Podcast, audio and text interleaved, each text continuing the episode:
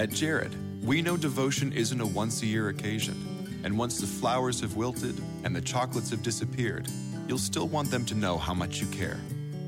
Dare to give a gift that lasts this Valentine's Day with our incredible selection of jewelry.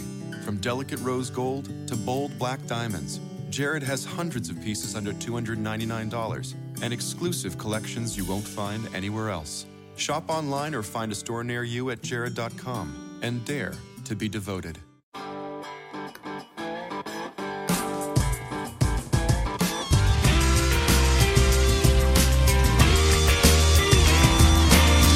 Hello and welcome to episode 120 of the Bronx Beat podcast. I'm your host, EJ Fagan. Tonight I'm joined by the editor in chief of Start Spreading the News, Paul Semendinger. Hello, EJ. How are you, my friend? And Mr. Scott Moss. Hey, guys. So we got bad news. No Tani. No Tani. Yeah, heartbreaker. No, yeah, you know, I I really thought I in my heart I thought they were going to get him. And when I heard that he's only considering West Coast teams, it, it, did it hurt it hurt a little bit. I was a little disappointed. How about you guys?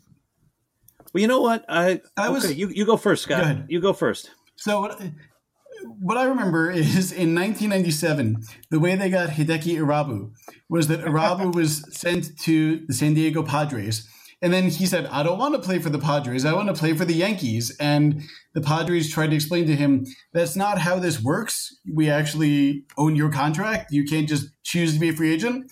And his response was something like, screw you, trade me to the Yankees. And they did. So, in a way, it's just maybe karma, as strange as this is, that Ohtani, while being massively underpaid, wants to consider smaller market teams like a Seattle or San Diego, where he can't even get as much in endorsement money or whatnot. But you know, there's karma for getting the great prize of Hideki Irabu, I guess, from the Padres in '97 when we didn't deserve him. and and before before I get Paul's reaction, we have to remember that Hideki Irabu gave us Aaron Judge uh, through the crazy web of trades that started with him being sent for I think it was like Jake Westbrook and friends, uh, and eventually that got to Nick Swisher, which who became Aaron Judge's draft pick, who became Aaron Judge. So I'm cool with it. Thank you, Butterfly Effect, for that. Yeah, right. Uh, and, you know, part of me wants Aaron Judge to retire as a Yankee. Part of me wants the Yankees to trade him right before he hits free agency just so we can keep the trade tree going.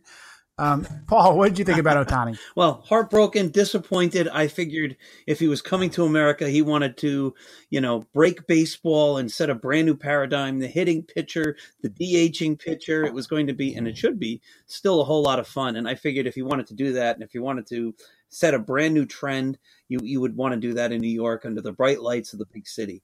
Um, I, I go back all the way. This is funny because I'm also going to talk about the Padres all the way back to 1984 when the baseball landscape was a lot more equal as far as monies and things like that. But one thing you cannot uh, uh, put, you know, they have the luxury tax or the salary cap, whatever you want to call it, and um, to try to equalize things. But one thing you can equalize is geography. And back in the early 80s, the Padres, because San Diego is such a beautiful place, great weather, uh, and they were willing to pay guys at the time, were loading up on all sorts of great players like Graig Nettles and Goose Gossage and Steve Garvey. And it took them all the way to the World Series. And it just feels like we're sort of going back to that type of uh, an environment where the money, since it's all going to be equal for Ohtani, he said, no, I'm going to pick where I want to play rather than just go chasing the money. So, sort of same idea in a different way. What goes around comes back again. Yeah, you know, I think um, that's the right attitude to have. The wrong attitude to, to, have is the New York Daily News attitude, or the attitude I kind of saw a little bit on Twitter, which was feeling betrayed that Ohtani chose not to come to New York City. Uh, that is just dumbass, like punditry right there. And I get that the New York Daily News is trying to sell newspapers and they think it's going to sell newspapers. It's still stupid and it's still childish. And yeah, it sucks that Ohtani did not pick New York, but – you know, Ohtani decided he wanted to be in the West Coast, and he decided that he wanted to be in a smaller market. That that's perfectly logical. It makes perfect sense. It's not. It, we don't deserve Ohtani more than any, any other team deserves him. You know what that reminds me of is there's an episode of Friends where Ross broke up with this much younger woman he was seeing who was his student, so it was really creepy and all. It was before the Me Too movement, and then he left breaking up with her and he was thinking, boy, she dealt with that so maturely. Maybe I made a mistake. And then she throws a water balloon at him from the window and he walks away saying, "Yep, that was the right call." And I feel like if I'm Ohtani, thinking, I don't know about playing in New York, and I turn it down, I might be thinking, boy, was that the right call? And then you get this total a hole reportage, which is basically as if Trump has a dumber younger brother who's a sports journalist. And you think, yep, right call, no New York when I read that sort of garbage. Yeah, you know, I, I part of me part of me, I mean, look, Ohtani's a fun player, and I want him in, in New York. Part of me thinks we might have dodged a bullet. Uh, when you read the Ohtani scouting reports, he sounds like a pitcher, a little bit like Nathan Eovaldi. Um, and as a hitter, some people have some doubts that he could be better than even like than like a Madison Bumgarner type. And if you were committing important roster spots to that player, it is a bit of a risk. I think it's worth the risk because he could turn out to be Babe Ruth um, or, he could, or could at least turn out to be a unique player that, that gives the Yankees a big advantage. Um, and I would love to have him on the team, but part of me, just the back of my head goes, maybe we're better off with a conventional strategy. I kind of agree in that, look, he was definitely, almost definitely going to be worth the money unless he blows out his elbow because to be worth a 20 million posting fee, then what, uh, you know, three and a half million or something, you really don't have to be more than a fifth starter in the majors. But the way it could hurt is let's say as part of this weird wooing process where everybody had to write him a love letter from each of the 30 teams. And then he decided he has seven, he's down to seven that he's giving a rose to, or whatever process he's going with now. You worry that though teams can't contractually bind themselves to say you're the DH two out of five days or something like that, there is sure to be sort of be a handshake or an understanding that you're a halftime DH or once a week right fielder if you really want to do that. And if, like you're saying, he's just not quite good enough as a hitter. And there was another, there was one arguably two way player. I'm drawing a blank on his name. He's on the Diamondbacks and he's on the tip of my tongue. But he actually was a. Micah Owings. Yes. Micah yeah. Owings. And he, he actually got worse as a hitter as, t- as the years went on. And he wasn't getting much older. He just wasn't good enough to stay in the bigs. I think what you're seeing is that among the reasons it's hard to be a two way player is that if you're hitting very little and mostly focusing on pitching, then your 100 at bats or 150 at bats, you're still less focused on baseball than the backup infielder who gets 100, 150 at bats because that guy's at least taking batting practice. So the danger with Ohtani is not that he's too bad a pitcher to be worth his very limited money. Is that you sort of feel morally bound to keep him hitting, even if he's hitting about 250 with 12 home runs a year. And then he could actually erase a lot of his pitching value, or you're going to have to bench him and he'll feel like you went back on the deal. It's like a good for the good of baseball kind of thing, you know. It, not just the deal, but you know, I feel like we'd be letting the letting the fans down if we didn't if we didn't let Ohtani hit as well as well as pitch. Um, yeah, and it would be fun. It would it would be it's going to be a blast, and if he can pull it off, it, it's it's it's just going to be the greatest thing in the world. But he doesn't owe New York anything, and um, you know, sometimes as Yankee fans, we, we start to think that that's what everybody thinks. Everybody thinks the way they, the way we do, but they don't. And you made a good point about the New York Daily News, uh, you know, just making us look stupid as New York fans and people in New York. And, and we do this to ourselves uh, as as a, as a conglomerate fan base. I think it was Cliff Lee. Yep. yep. Wasn't it when uh, he his wife was sitting in Yankee Stadium and the Yankee fans were jerky to her? Now, why would you do that when this is the guy you want to come to your team as a free agent? He's like, well, why would I go to New York? I would never go play there. And you go, oh. You know, and in fact, and I think it goes all the way back to uh, Ken Griffey when he was a Yankee and the Yankees weren't nice to Ken Griffey Jr. or something. And, and when he was a little kid, and they're like, you're not allowed in the clubhouse. And here's this great talent who then says, you know, great future talent. He's just a kid at the time, but he says, "I'll never play for the Yankees." Hey, at least we, we can at least say you know, that uh, we're not as bad as Baltimore booing Mark Teixeira like seven years after he didn't sign with them. Yeah, uh, so that was ridiculous. Um, Ohtani, I had a quick question for you guys. So Ohtani, let's say he's probably going to either Seattle or San Diego. Maybe there's another option, but just all its being equal, not just as a baseball fan, would you prefer he, he go to a National League team or an American League team? Uh, what, what, would you guys? Would you like to see him hit? Uh, you know, hit. Let's say if he goes to a national league team, he'll obviously hit when he's when he's pitching. Maybe he'll pinch hit a little bit, but he won't start in the outfield that often. Whereas if he goes to uh, an American League team, he'll DH two or three days a week. Which of those would you guys prefer? I, I would like to see him go to Seattle. I, I, the more he bats, the more fun it will be, and the more exciting it will be. And and uh, I posted an idea on my blog oh, probably about 10 days ago, that if he has a mediocre but okay uh, season as a pitcher and a pretty good year as a hitter, not nothing great 15 16 home runs and maybe he goes just to use old fashioned uh, traditional stats maybe he goes 14 and and and 8 or something and he's the first true two-way player and he helps the the Seattle Mariners win. Does that make him an MVP candidate with mediocre numbers but doing something that's truly valuable doing it on both sides of the ball as a pitcher? It'd, it'd be kind of cool. So uh, the more he hits the better for me. That's what I that's what I want to see. Scott? Yeah I I agree. I think it'd be more fun to see him bat more because the world in which Shohei Ohtani not only is getting 32 starts a year, but 300, 400 at bats, as opposed to he gets 150, but boy, they high leverage in the National League, is actually more exciting because then you actually have this guy being two players. On the other hand, I've been persuaded by the articles that totally turned me around on which league could use him more. I think he'd be more valuable than National League. Some pieces persuaded me because he would be um, hitting less overall, but a number of his at bats would be in place of a normal hitting pitcher. So, roughly speaking, about 100 of his at bats every year are going to be a tremendous boost.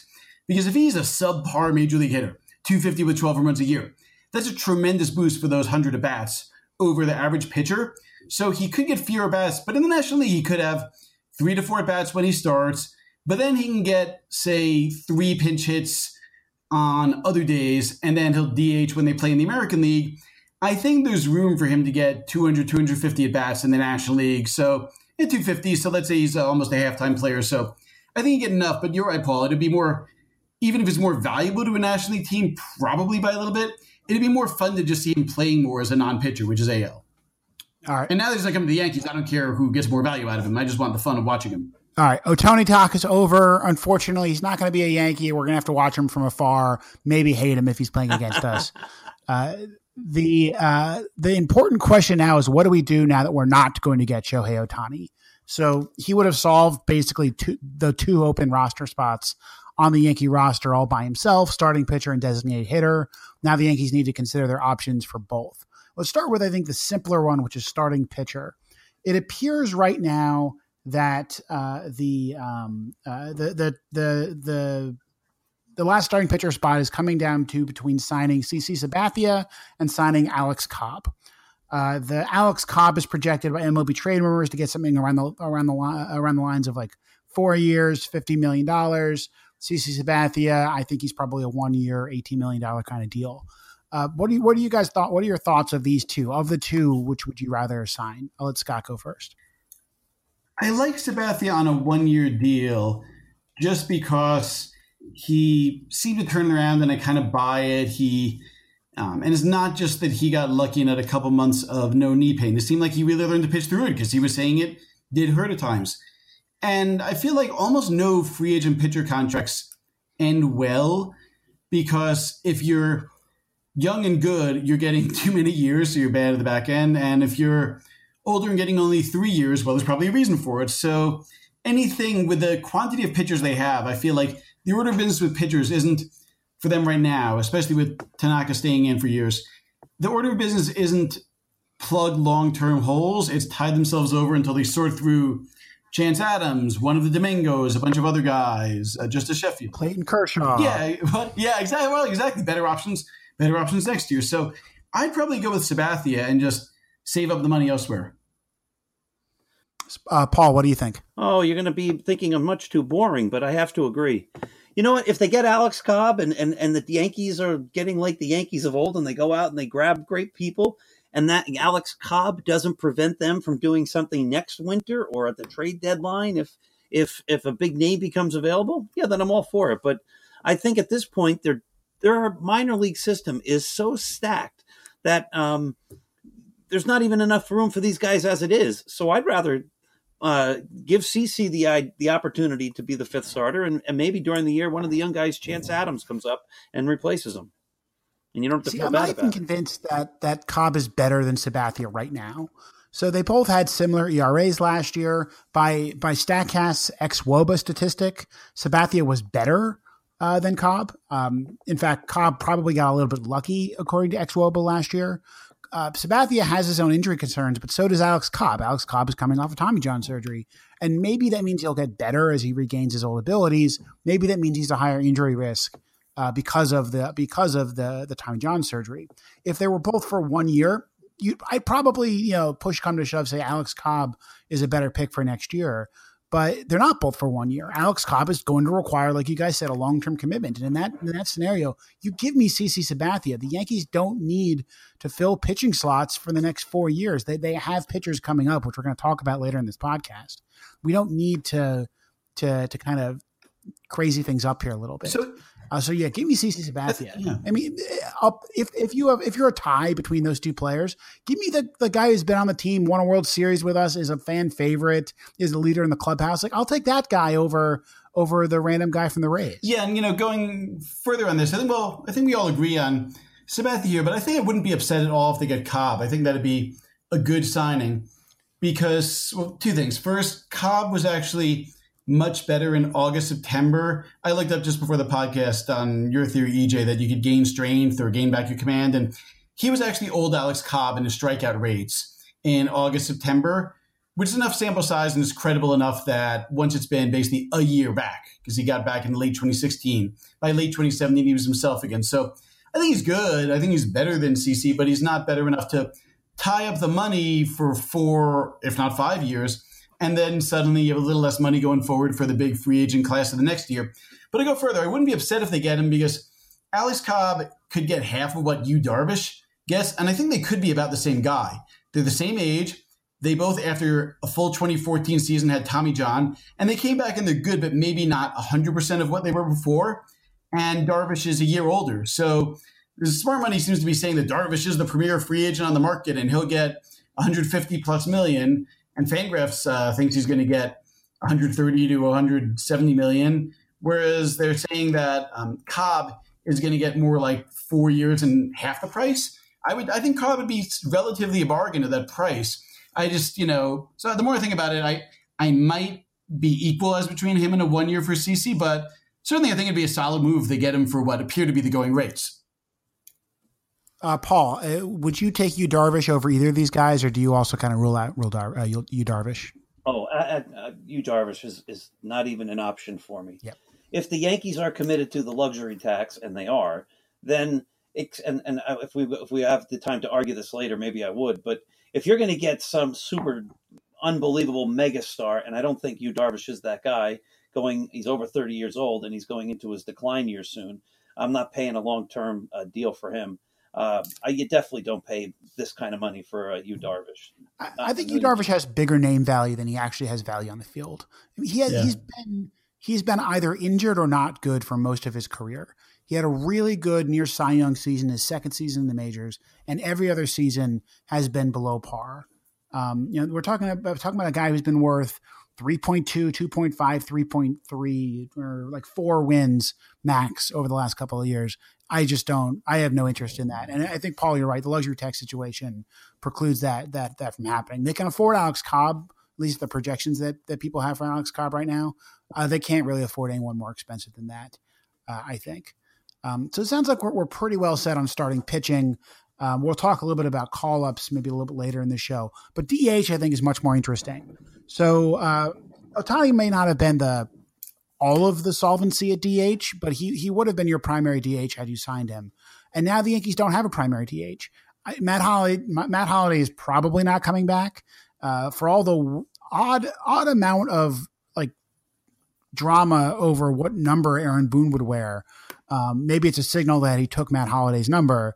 Uh, that the Yankees have no interest in bringing him back. And I don't think there's any indi- there's ever any indication that they would have an interest in bringing him back if the season started today, your designated hitter would essentially be whoever your fourth outfielder is. So de facto Jacoby Ellsbury, and that's unacceptable. So I'm gonna. I have a we have a bunch of names here. We've discussed some of them on the podcast before, so I don't want to kind of belabor them. Uh, some some that we haven't talked in talk, talked in you know, as much detail um, that we can we can discuss as, as as potential names. Before I do that, what do you guys want in a DH? Do you want a full time not necessarily David Ortiz type, but somebody who's Matt Holliday last year type, who's primarily just playing for uh, uh DH and maybe fills in in the corner outfields or first base? Or do you want maybe a more part time kind of DH where you're rotating in players and maybe you go and get a, better outfielder um, and then you start rota- rotating in outfielders or something like that? Okay. Uh, You know what? I think it all depends on how that team is constructed at the time. I'm a big fan. If I had Big Poppy in his prime, of having him as my DH, I'm, I think that's a great thing to do. I don't think the Yankees, or or, or when he's forty. I don't want that when he when he's when he's past his prime. Um, but the the way the Yankees are currently situated, they have five outfielders: Clint Frazier, Jacoby Ellsbury, Aaron Judge, Aaron Hicks, and Brett Gardner. Um, except for Ellsbury, those other four guys, I'd like to see them playing every day. And if you come up with some type of a rotation, one of them is your DH. I also uh, want to see that uh, Miguel Andujar get a shot at third base, if not to start the season. I want him coming up during the season, which would then make him a third baseman or a DH. But you don't want to DH a kid so young, which then gives you um, uh, Chase Headley and if they really wanted to go out and pay money for somebody, Todd Frazier would love to come back, I think. Um, I wouldn't necessarily bring him back, but if you want to do that as some type of insurance at third base, first base, and uh, an occasional DH, I think they're set. I don't think you need to go out. Again, unless you're going to go out and get some type of a blockbuster, crazy superstar player, I, I think they're all set. I'm not going to spend a lot of money on a DH. Scott. Basically, agree. I would probably value versatility there because they do have some guys who could use some rest. So I think Jacoby Ellsbury is no longer an everyday player, but for a couple seasons, Gardner has seemed to maybe slow down a bit as a high effort defender and base runner who is getting pretty old. And then you also have Headley, who just seems brittle and alternates between he'll hit 400 for a month, then he'll hit 100. And the difference seems to be when he's banged up or his back is not right. Greg Bird isn't old, but he may actually just be injury prone at this point. He's had the foot, he's had a back. So there's value in never again having to do things um, like have your have Ronald Torreyes either play first base or play at third, then you put Headley at first, and then functionally you're having Torreyes instead of a first base bat, that sort of thing. So if you can get someone who can play third and first or outfield and first, I think that lets you rest guys and ensures you against having to play garbage if some guy needs some rest or is out for a couple weeks. Yeah, I'm with you there. I think that's predicated on being able to get rid of Ellsbury. Um, because I think I, don't think you can carry both Ellsbury and like a fifth outfielder.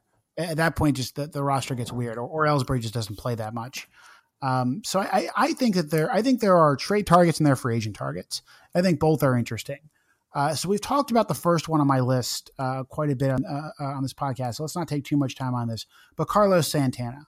So Carlos Santana hit last year, uh, last season. He hit uh, uh, 363 on base percentage, 455 slugging percentage. Interestingly, he was better as a left-handed uh, hitter than as a right-handed hitter, which is I that's pretty useful. He was almost a 900 OPS guy as a left-handed hitter, uh, so that's pretty good. Likely good for for Yankee Stadium. It looks like he's actually been hurt a little bit by his home ballpark, so maybe he does even better in Yankee Stadium. Um, he is a free agent. He's probably somewhere in the uh, along the lines of like a four year contract. What do you guys think about Carlos Santana? Nice player. Um, I'm not jumping up and down over him. You know, I, I, I think when you have a 13 or 14 man pitching staffs nowadays, you need to have more flexibility and to tie up a guy who's just going to DH. You know what? What, what else is he going to play? A little first base. Besides that, um, and I'm, I'm not a big fan. Scott. I like him compared to some other guys in the market. So I think Eric Hosmer looks slated to be badly overpriced. Same for Jay Bruce.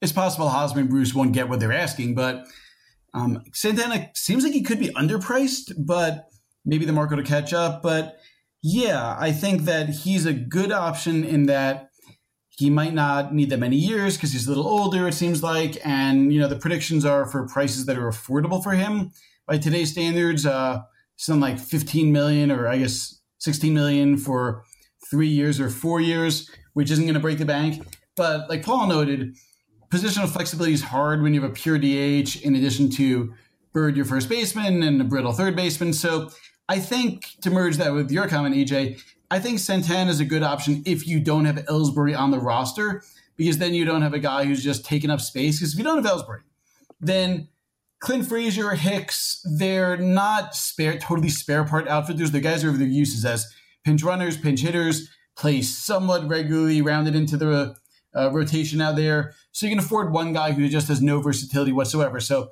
I'd say you have more flexibility for Santana or another pure first base DH type if you get rid of Ellsbury. Uh, so I'm basically with you there. Uh, I want to just briefly talk about Clint Frazier. I think it's a bad outcome, regardless of, Ellsbury's on the roster. If Clint Frazier is de, if you're is your de facto DH, um, I think Clint Frazier needs time at AAA. He he was not good last year. He was not good by really any metric. He had a really nice looking swing, and that's about it. And I'm not convinced that Clint Frazier is is a above average major league hitter at this point. And that's I, I and and so at that point you're starting to sell out your DH spot, and you're almost better off with Ellsbury, uh, which is excuse me something I think worth avoiding. Just a just a note there. But I want to move on. Next option. Uh, we've talked about him a lot in this podcast as well, Mr. Todd Frazier. Let me jump in because I like him a lot as an option, actually, for as an option for two reasons. First is the versatility thing, because I don't have confidence in Headley staying healthy, both as he ages and because his ups and downs seem to be health related. But also for that reason, I think Headley's just better if you can rest him without playing a scrubby guy like Torreyes out there as his replacement. So I think if Chase Headley has to play only four days a week at third base and then can DH some, that would be better uh, for Headley's offense, even. And Frazier could rotate in. There's enough time between third base and DH to say both of them, they're guys in their 30s, they will hit five days a week, as between third base and DH. And then there's some days they'll both sit. Um, and then he can back you up at first base if Bird proves brittle. In other words, Frazier or Headley combined are both the backup first baseman and third baseman. So you even if one first baseman or third baseman goes down, you never have to play a scrub. You always get to play an above average hitter. And secondly, he is a righty who hits lefties well. So if Bird proves to be a platoon player or needs a day off a week at least to stay healthy, or just it's a good idea to rest him every now and then, or in a doubleheader, then you can rest Bird against the tough lefty and play Frazier. In other words, there's some platoon value to having Frazier as the guy rather than just to pick some other thumper who's a low average guy like Jay Bruce, who's also a lefty who can't hit lefties. All right, what contract would you offer to Todd Frazier? yeah, that's the that's, that's the question. Because I'm kind of with you. I, I, agree with everything you said, and he he actually graded out much better on the Statcast analysis than I expected. He was actually a little bit unlucky last year, um, and is pro- not that much different than Carlos Santana, uh, at least by Statcast numbers but I'm concerned about the contract. Um, MLB trade rumors are uh, projecting him for something like three years, $36 million, which seems like a lot to me, uh, especially since I'm not sure how many more years he has of being productive. Um, so, what would you give him a three year contract? Would you give him a two year contract? Would you give him only a one year contract? You know, give him the three year contract because, in a way, Todd Frazier is worth 36 million on a two year contract or a three year contract in a sense, or close to it, in that like if Todd Frazier and called you said, you know, I have confidence in me. I'm to be playing until I'm 45. So if you can give me more money per year on a short deal, what do you give me on a two year deal? Well, on a two year deal, he's worth 15 or 16 a year. On a three year deal, he's worth maybe 12 a year. I'm making up these numbers, but the point is that, you know, I think that this doesn't break the bank given that his projection is that on both uh, Fangraphs and Baseball Reference that he's not really going to decline next year. Neither of them thinks. And I think if you get to play him only five days a week, he's less likely to decline. And rotating through DH, he's less likely to decline. So I think that if you sign him for three years at something like 12 or 14 a year, even, he'll give you excellent value for that. He's going to be an above average player, say two and a half WAR, or like well, Fangraph says 2.3. I think he's easily going to be worth something like, you know, 15 to 18 or more, or 20 next year. Well, I guess WAR goes for almost 10 uh, million a WAR. So I think he's definitely worth it. I would sign him for anywhere from, you know, 30 to 38 for three years. Paul, I want to keep moving. So tell me, would you trade for Jose Abreu? No, that's that's not the player I would trade because um, again, I don't think you have got a lot of positional flexibility with him. And um, I, I, where's he going to play? First base, outfield? I, I think we're set in those spots. All right. Uh, last but not least, the last player on my list, maybe this is just a quick no. Uh, Scott, how about Jose Bautista? Uh, you know, uh, no, but that's probably because I just read that Rafael Palmeiro is trying to come back at age 53. and I think he probably has about as much in the tank Wait, as Jose wait, wait, Bautista. wait, wait. He's trying to come back at age 50. Rafael Rafael is trying to come back? Oh yeah, no, this was the you must have not you know been on the same Twitter feed I was today. He's there are articles literally today. One is entitled "Has Rafael Palmeiro lost his mind?" That's my favorite title of the bunch. I, see, I see it coming up But the quote from right Rafael now. Palmeiro is the quote is There's no doubt in my mind I can do it. I've taken care of myself really well. I've been working out for years. So sure, maybe you invite Bautista and Palmeiro to spring training and let them fight it out and let it be a little reality show of, you know, senior citizens day at spring training.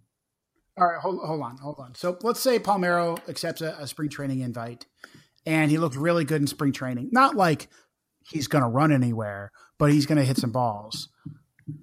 Do you, would you do it? I think I kind of would. No, I never would. That was my way of crapping on Bautista. I mean, like, this is a real story about Palmeiro, but here's the thing: because nobody that age, I think, can get around on today's fastball velocity. I mean, even before the fastball velocity spikes the last couple of years, nobody could get around in a fastball by the mid 40s. Um, and I say that not just because I'm 44. I never could get around in a good fastball. But the point is that I think there's zero chance he could do it, even if he feasts on crapo pitching in spring training by hitting the mistakes that are more plentiful there. But I was saying that just because I think there's a lot of evidence that Jose Bautista has absolutely nothing left. Yeah, I'm, I'm kind of with you there on Bautista.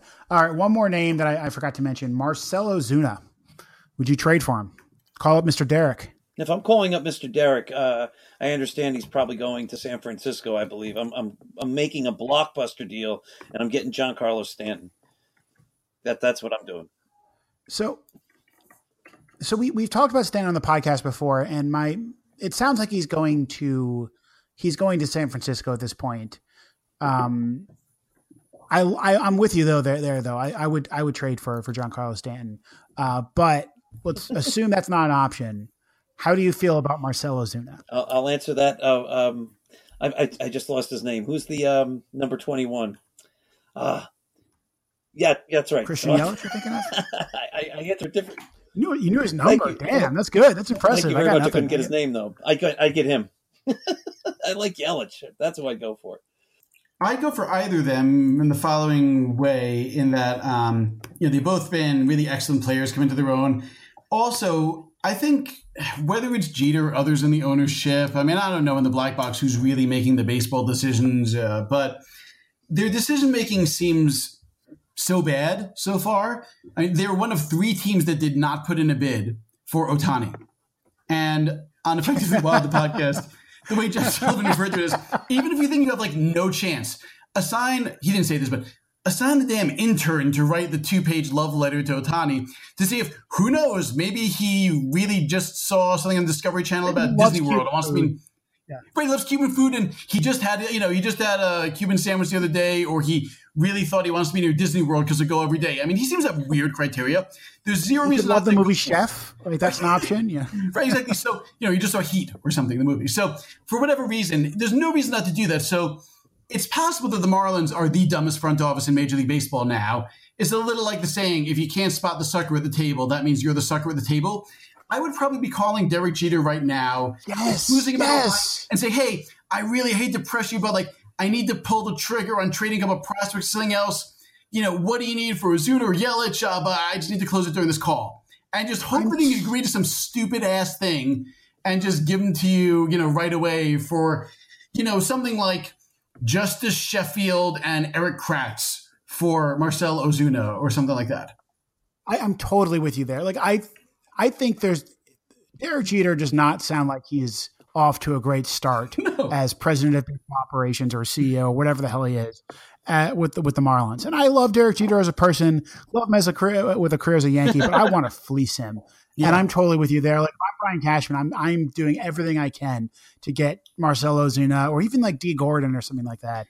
And it doesn't even matter if Because- you have excess because you, you can so possibly get surplus value out of trading garbage for Ozuna Yelich. For example, maybe Jeter Just will turn, love just flip him, flip him right after you trade maybe, for him. or, or trade somebody else. Maybe Jeter loves shortstop prospects. Say, boy, Kyle Holders look great in the Arizona Fall League. Can he send you this YouTube clip of how great Kyle Holder looks in addition to that defense? He's not like a young. Keep trying to save Kyle Holder here. This is this is not that's the we got to get a little more realistic than that. Thairo Estrada is like a young Derek Jeter. You know, pass, we can if you find that Jeter has a soft spot for a certain kind of prospect, or is open to something weird like volume of mediocre prospects, then you just feel out what he can do. And even if you get an outfielder and you don't need an outfielder, well, hell, then you know trade a outfield prospect or trade flip the guy. Yeah, exactly.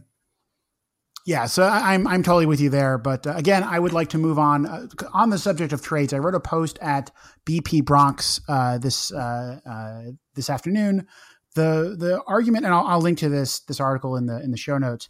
The argument that I'm making here is that the the it's, it's prospect list season, and people are starting to put out their Yankee prospect lists. Baseball America put theirs out earlier this week. John Sickels is putting his together right now. Um, Josh Norris of Baseball America said that he thinks that the Yankees have a top three, have definitely have a top three farm system in baseball and might have the best farm system in baseball. This is after trading away roughly 10 real, in some cases, very good prospects uh, at the trade deadline. The Yankees are still that incredibly deep um, and, and, and are that good of a, of a farm system. John Sickels, uh, he kind of rolls out his prospect lists like in lumps, which is a little bit annoying. Uh, but he identified 83 different prospects in the system, which is by far the largest of any system. Uh, we, we won't know until the Fangraph system comes out where they rank every single player. But it looks like the Yankees have a ridiculous farm system and and a farm system that I don't think I've ever heard of a team having. And that's great. And that, that's a very good thing part of the problem though is that the Yankees don't need a deep farm system right now. Like they they have a lot of long term players on their major league roster right now. And maybe you get unlucky with some of those players and some of them get injured or, or, or, or, end up being pretty bad or something. You still have tons and tons of excess capacity that the Yankees aren't going to be able to use. Um, had they not gone on like the trade deadline spree, they would have gone wiped out at the Rule 5 draft this year. And next year, they're going to get wiped out at the Rule 5 draft if they don't keep trying to free up roster spots on their roster. And to me, that means that that the Yankees should be trading for instead of signing free agents, trading for good players, using using their good players to um, to to fill these holes. If I'm the Yankees, I trade anybody whose name is not Estevan Florial or Gleyber Torres. Um, and I and I start thinking about and obviously not trading all of your prospects, but thinking about even even losing like in absolute value some trades in order to bring really good, high quality young players to this roster. Players like Christian Yelich and Marcell Ozuna.